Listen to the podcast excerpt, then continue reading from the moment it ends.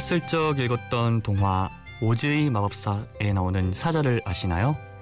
겉으로 보기엔 체격도 크고 우람하지만 속은 작은 벌레만 봐도 무서워하는 겁 많은 사자 이야기를 다들 들어보셨을 겁니다.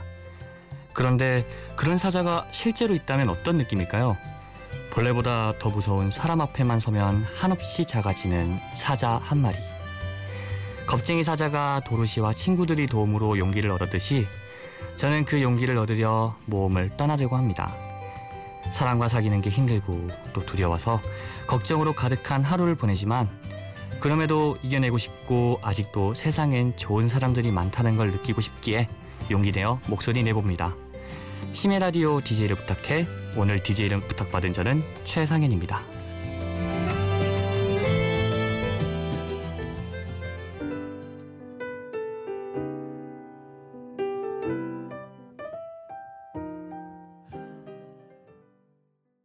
윤종신의 지친 하루 들으셨습니다. 네, 만나서 반갑습니다. 저는 부산에서 온 24살 청년 최상현입니다. 저는 군대를 올해 1월에 제대했고요. 음, 다양한 경험이랑 여유 찾으려고 잠시 휴학을 했습니다. 음, 라디오 DJ는 제가 군대 시절 때 버킷리스트 중에 하나였는데요. 음, 어느 날 도르시아 같은 피디님께서 뜻밖의 모험을 제안하셨고 저는 그 손을 덜컥 딱 잡으셨습니다. 이야기를 하기 전에 또 저에게 힘을 줬던 노래 한 곡 더 듣고 갈게요. 음, 스위스로 1집 앨범에 있는 선샤인이라는 노래인데요. 음, 이 노래 가사가 되게 좋아요. 음, 의미를 찬찬히 음미해서 들어보시면 좋을 거예요. 음, 어떤 사람이 들으면 좋으냐면요. 어, 오늘 좀 힘든 하루를 보내셨던 분들, 마음속 어딘가에 저마다 이 아픔을 숨기고 살고 있는 분들에게 이 노래를 띄웁니다. 스위스로 선샤인 듣고 가죠.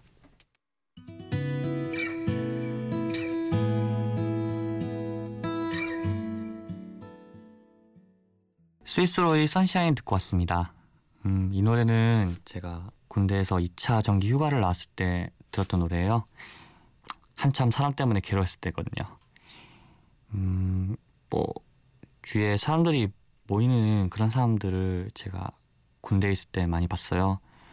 그런 친구들을 유심히 관찰하면 이런 사람들 장난도 잘 쳐요. 선임이든 후임이든 간에 장난도 잘 치고 사람들이 뭐 여러모로 좋아하는 면이 많았던 사람이에요. 뭐 배려심도 많고 잘 웃고 저도 그런 사람이 되고 싶어서 나름의 노력을 했는데도 결코 쉬운 일이 아니더라고요. 특히 같이 생활관에 있으면 무슨 얘기를 꺼내야 될지도 모르겠고 어 같이 있으면은 어떻게 다가가야 될지도 막 망설여지고 장난을 치거나 그렇게 살갑게 대하는 타입이 아니라서 그 다음에 진도를 못 나가서 결국에는 어색한 상황이 나타날 때도 있고요.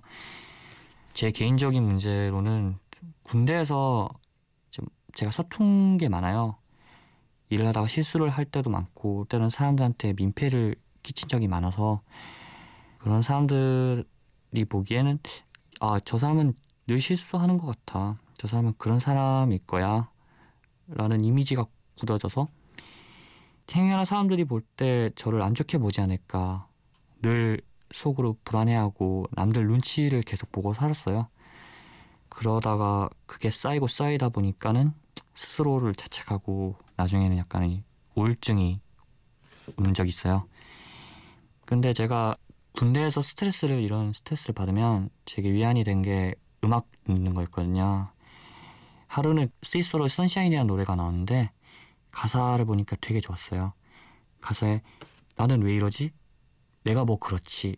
라는 가사를 듣고 자신을 탓하고 남과 어울리기 두려워하는 제 모습이 생각났어요. 조금 더 용기를 가지고 사람들이랑 가까이 다가갔어야 했는데 하는 후회도 있고요. 그리고 저 때문에 힘들어했던 선임들 그리고 후임분들 그리고 간부님들한테도 지금도 미안한 마음이 많아요. 그리고 노래 끝에 보면 지금 주저하고 싶은 그대 손잡을 곳 없어 지친 그대 지금 기대 울고 싶은 그대에게라는 가사가 나와요. 음, 오늘도 혹시 사람 때문에 괴로워하신 적 있으신 분들 뭐 오늘도 일을 하다가 실수를 해서 마음 상하셨던 분들 아니면은 겉으로든 속으로든 펑펑 우셨던 분들이 있다면 이 노래 가사를 잘 떠올려 보시면서 조금이나마 마음의 위로가 되셨으면 해요. 나머지 이야기는 음악 듣고 나누도록 할게요. 노래 두 곡 연이어서 듣고 갈게요. 제이슨 브라즈의 Details in the Fabric, JDBC 웃음이 남길래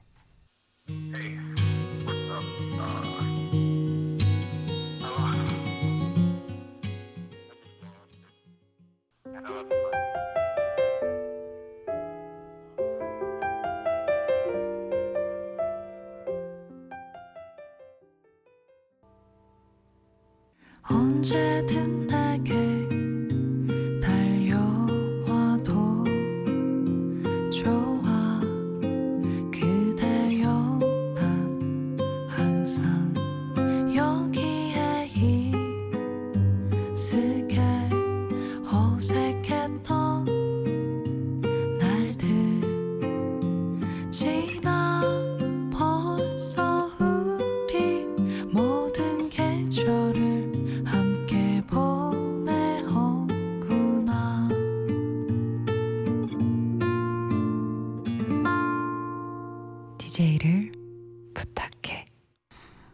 라디오 DJ를 부탁해. 저는 오늘이 DJ 최상현이라고 합니다. 저는 사람을 만나는 일보다 저 혼자 있는 게 더 편한 것 같아요. 뭐 소위 이런 사람들을 보고 막 집돌이라는 말을 하는데 예, 딱 영락 없는 집돌이입니다. 그냥 학교 갔다가 마치면 집에 제 방에 틀어박혀 있고 그렇게 있으면서 뭐 혼자 밥 먹고 청소하고 가끔 집에서 일기 쓰고 영화도 보고 책도 읽고 음악도 듣고 그렇게 사는 게 너무 편해서 말로 할 수 없는 행복함도 느낄 때도 있어요. 제가 이렇게 혼자 사는 게 편해진 이유 그리고 왜 제가 이런 삶을 살게 됐는지 이유를 좀 생각을 해보니까 어린 시절로 거슬러 올라가게 되더라고요. 사실 저도 아주 어렸을 때 그때는 막 동네 친구들이랑 잘 놀고 그랬거든요. 근데 어느 순간부터 제가 왕따라는 걸 당하더라고요. 그것도 신기한 게 초등학교, 중학교랑 고등학교를 거치면서 꼭 한 번씩은 겪었어요. 초등학교 때는 제가 좀 감정이 좀 많이 과격했어요. 어, 억수 마르고 비시비시해도 그냥 욱 하면 그냥 아이들을 괴롭히기도 하고 때로는 정말 화를 내기도 하고 막 그래서 왕따를 당한 일이 있었거든요. 근데 그때는 물론 저희 잘못이 있었고 음, 그거는 인정하는 바이지만 이상하게 중학교 2학년 때 좀 심한 장난, 괴롭힘 같은 거를 겪었어요. 학급에 보시면 그 좀힘좀 세고 거들먹거리는 그런 친구들이 몇 명 있죠. 그런 친구들이 제 행동이라든지 말투 그거를 꼬투리 잡아가지고 괴롭히고 그러다 보니까는 좀 괴로웠던 적이 좀 있어요. 한 가지 에피소드가 하나 있었는데 제가 서점에서 책을 하나 샀어요. 그 책을 학교 교실 안에서 읽고 있었어요. 읽고 있는데 한 친구가 와가지고 야 너 이 책 너 도서관에서 훔친 거지? 이렇게 저를 도둑으로 몰아가는 거예요. 끊임없이 저를 그렇게 몰아가니까 적지 않은 그런 좀 상처가 좀 있었어요. 또 한 번은 그때 사회 시간이었는데 선생님이 못던 일로 잠깐 자리를 비웠는데 애들이 한 채로 제 자리 가지고 때로 몰려가지고 제 행동, 말투 가지고 장난치고 비아냥거리고 툭툭 치고 저를 그냥 옥죄어가는 느낌? 그래서 제가 귀를 틀어막고 뭐 책상에 엎드려 봐도 눈을 감아도 아이들이 괴롭힘을 무시를 할 수가 없었어요. 너무 일방적으로 당하니까요. 아, 왜 내가 이렇게 당해야지? 그런 생각에 많이 괴로웠어요. 고등학교 1학년 때도 비슷했어요. 어떤 친구가 있는데 멀쩡한 필통을 딱 가져가서 칼로 난도질을 하는 거예요. 그래서 계속 딱 던져주는 거예요. 그렇다고 심지어 또 공부를 하다가도 성적 안 오는다고 저한테 막 화풀이 하듯 괴롭히는 애들도 있었어요. 또 왕따 당하는 친구랑 같이 밥 먹었다고 장난치는 아이도 있고 이유 없이 주먹으로 툭툭 때리는 애도 있었고요. 심지어는 제가 mp3가 있는데 그 mp3가 잘 듣고 있다가 다음날 없어졌어요. 그러다가 몇달 지나고 나니까 어떤 친구가 제 mp3를 들고 음악을 듣고 있는 거예요. 하, 그때 차마 달라고 말하지도 못했고 아, 왜 이렇게 한심하지 느낀 적도 있어요. 그런 괴롭힘, 심한 장난 그런 게 없는 날이 거의 없어서 학교 갈 때마다 음, 하루라도 좀 내버려 뒀으면 좋겠다 진짜 그런 마음을 가지고 학교로 갔던 적이 있어요. 음, 아무튼 그런 상처를 그래서부터인지 언제부턴가 사람들과 모이는 게 부담스럽고 만나는 것도 힘든 일이 많아요. 남들하고 같이 있으면 막 눈치 막 보고 똑같은 일을 하는데도 매일 긴장을 하니까 실수를 계속하고 아무튼 사람들이랑 같이 모일 때 이런 일을 계속 하니까 아 그냥 차라리 혼자서 뭐 일을 하든지 뭐 혼자서 쉬는 게 낫겠다. 그래서 제가 혼자 있는 게 더 편해진 게 아닌가 싶어요. 제가 너무 우울한 얘기를 예, 계속 한 것 같아서 노래 듣고 갈게요. 이하이의 한숨 그리고 브라운 아이드 소울의 My Story 두 곡 듣고 가겠습니다.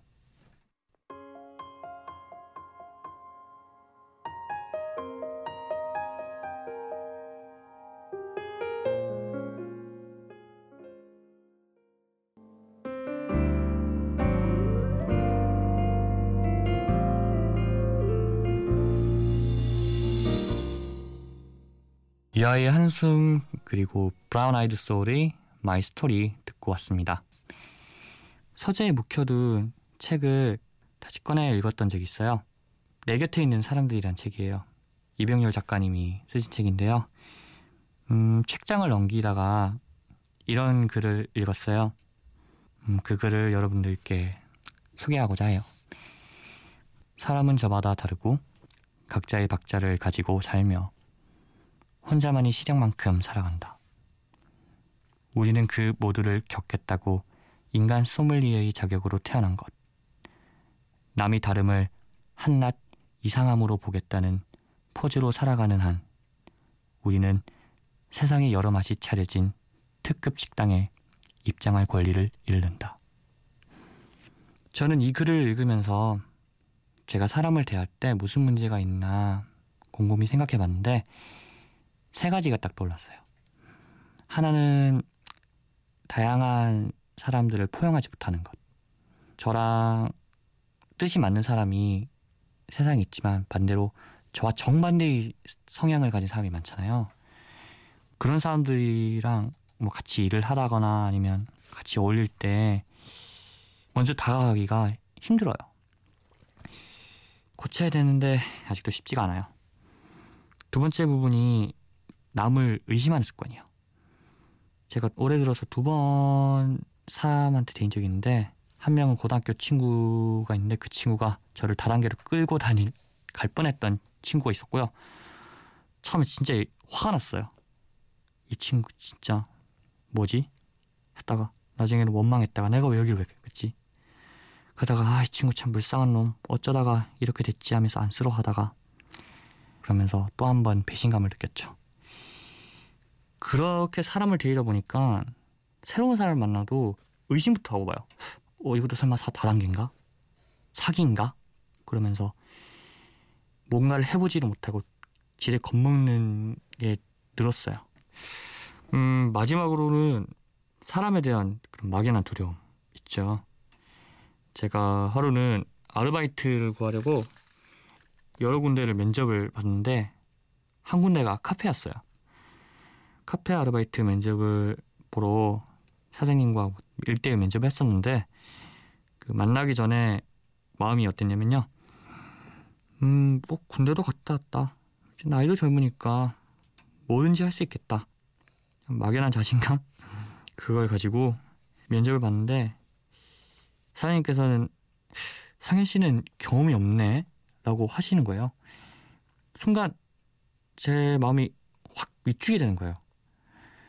그리고 나서 사장님께서 음, 이 카페 아르바이트가 대부분이 고객 응대하는 게 대부분이니까 만약에 사람이랑 어떤 일 때문에 마찰이 생기면 네가 그것을 원만하게 해결할 수 있어야 된다. 라고 하시면서 갑자기 아, 내가 이걸 잘할 수 있을까? 내가 이 사람 앞에서 주문을 받거나 아니면은 어떤 일을 수습할 때 내가 잘 할 수 있을까? 걱정이 되면서 아까 전에 가졌던 그 자신감은 온데 없이 없이 사라졌어요. 그때 저는 느꼈어요. 경험해보기도 전에 걱정부터 하고 쉽게 좌절도 하고 그렇게 마음이 무거워지는 거예요.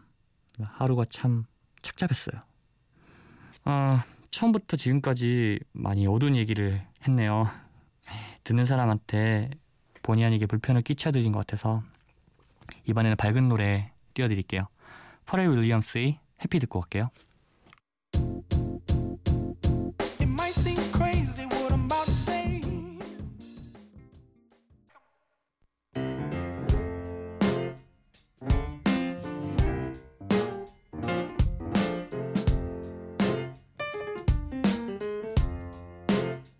어느 날 따뜻한 바람이 네가 보낸 걸까? 네 냄새가 나 참 향기롭다. 참 오랜만이다. 보고 싶다. DJ를 부탁해. 여러분은 지금 심야 라디오 DJ를 부탁해 듣고 계십니다. 저는 오늘의 DJ 최상현입니다.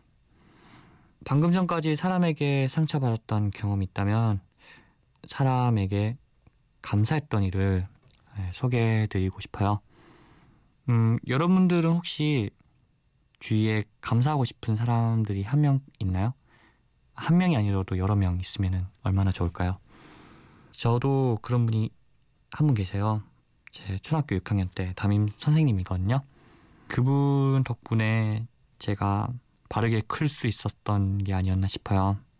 제가 초등학교 4학년 때까지만 하더라도 사고만 계속 치고 다녀서 담임 맡았던 선생님들부터 주변 선생님들 심지어 어머니까지 다 괴로워하셨어요.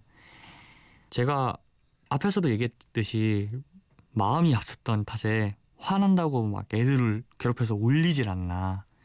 선생님한테 막 대들지 않나. 수업을 방해하질 않나. 지금 생각해도 정말 막 나갔어요. 그래서인지 어머니, 선생님, 심지어 친구들 다 많이 힘들었던 것 같아요. 사고 뭉치를 넘어서 제가 말썽을 너무 많이 터뜨리니까 선생님께서는 어머니 보고 몇 번 호출하셨고 심지어는 대안학교라는 데를 알아봐야 되지 않겠냐라고 논의를 했던 적이 있대요. 그런데 6학년 때 만났던 선생님이 그런 저를 많이 바꿔 놓으셨어요. 정말 인간미가 넘치셨던 분이거든요. 고민이 있을 때 먼저 저에게 다가갔고 이야기도 하시고 저희 잘못된 행동을 바로 잡아주셨던 분이었거든요. 그 선생님과 함께했던 그런 구체적인 에피소드를 많이 잊어버렸어요. 그렇지만 몸이 기억한다고 해야 될까요? 그 선생님 생각만 하면 제 머릿속에는 좋은 기억만 남아 있어요. 선생님과 연락이 닿았던 데가 제가 고등학교 2학년 때가 마지막이었고요. 이메일로 안부를 주고받았었는데 지금 그마저도 없어졌어요. 전화번호도 물론 없고요. 대학교 1학년 때 선생님을 찾으려고 노력을 했는데도 찾을 수가 없어서 많이 아쉬웠어요.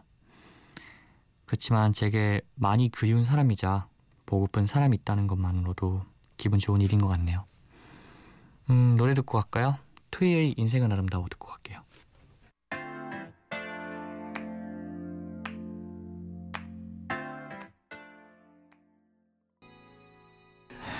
토이의 인생은 아름다워 듣고 왔습니다. 제가 이렇게 라디오 DJ를 하면서 한 시간을 이렇게 채웠는데 너무 제 얘기만 한 것 같아서 조금 마음이 불편한 것도 없지는 있고 한편으로 좀 속이 후련한 것 같아요. 그냥 속에 있던 좀 안 좋은 감정 찌꺼기들을 훌훌 털어낸 것 같아가지고 한편으로 좀 마음이 편합니다. 이 라디오 DJ를 하면서 제가 느낀 거는요. 때로는 제가 힘든 것도 이렇게 훌훌 털어낼 수 있는 그런 순간이 우리가 살면서 필요한 것 같아요. 힘들다고 속으로 끙끙 앓고 괴로워만 하지 말고 뭐 주변에 부모님이라든지 친구, 뭐 애인이 있으시면 애인한테로 이렇게 털어낼 수 있다면 위로가 될 수 있는 그런 계기가 되지 않을까 싶어요. 교회에서 제가 라디오 나간다고 교회 사람들한테 알렸는데요. 교회 다니는 누님께서 이런 말씀을 하셨어요. 지금 이 순간이 절대 헛되지 않을 거라고 믿어요. 기대합니다. 라고 하더라고요. 이 한마디 듣고 정말 고마웠어요. 그 누님한테. 저 역시 오늘 헛되지 않았던 하루를 보낸 것 같아요. 마지막 곡으로 커피소년 힘내 듣겠습니다. 이제 새 아침이 밝아오고 있는데 아침을 부지런히 밝히시는 청취자 여러분들 모두가 화이팅 하시길 바라겠습니다. 끝까지 들어주셔서 감사합니다. 심야 라디오 DJ를 부탁해 지금까지 오늘의 DJ 최상현이었습니다.